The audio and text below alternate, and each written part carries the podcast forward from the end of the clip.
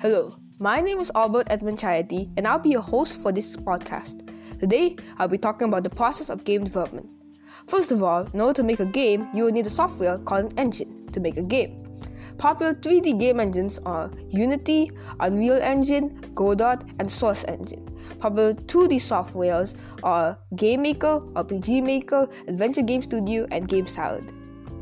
All of these engines are used to make all types of games. Even popular games are made by some of these engines. Example, game devs have used Unity. Now for the assets. An asset is basically the art, sound effects, and the background music of the game. All all the art, all the art, sound effects, and the background music is compiled in inside the engine and all the animations are connected with the code.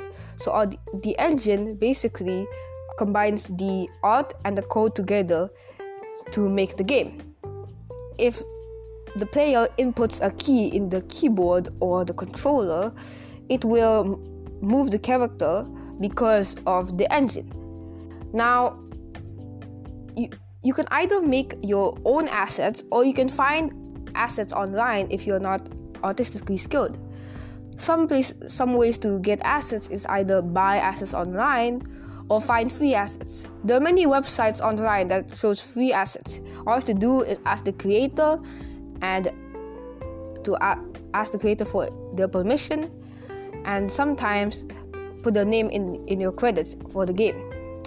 Um, for music, you can pay for music music licensing from other people that are they're more skilled in music.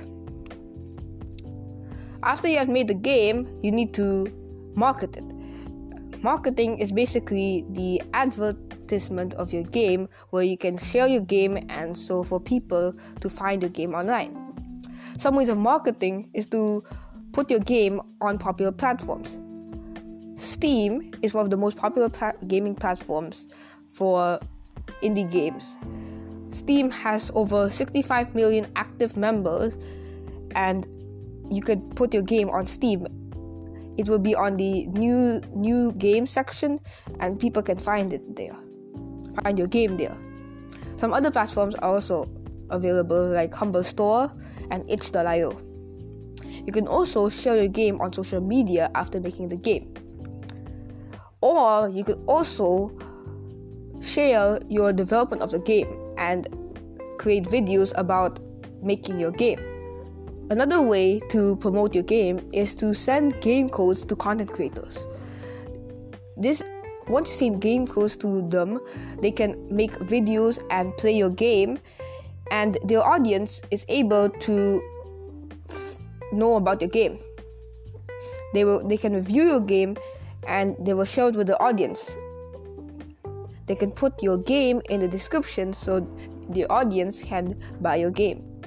So, how long does it take to make a game is usually dependent on how big the game is, how good the graphics are, and how big is your team, or if you have a team at all. For normal games, it usually takes about over a year to make a game. Ways to feel motivated while making the, your game. Some people have worked on the game for months or even years and they feel they feel stressed and tired of making the same game and not finishing it. They usually give up and they don't continue it. Some ways to feel motivated is to just take a break from the game. Like take a break forever or like not touch it anymore, but just take a, a small break from your game, maybe like a week or two weeks. This will help you feel less stressed and you'll be able to feel more motivated and more energetic when you come back to start making your game again. You can also play other games with the same genre. This will help you to find inspiration for ideas if you are lacking ideas in your game. This is also a source of entertainment, so you're able to take a break from your game and find new ideas for your game. You could also watch game development videos from other people, from other content creators. You'll be able to see the development of the game of making the game and you'll be able to feel entertained and you'll be able to know how they make the game and how they overcome problems while making the game. So that is it for this episode of the podcast. Thank you so much for listening, and I'll see you in the next episode.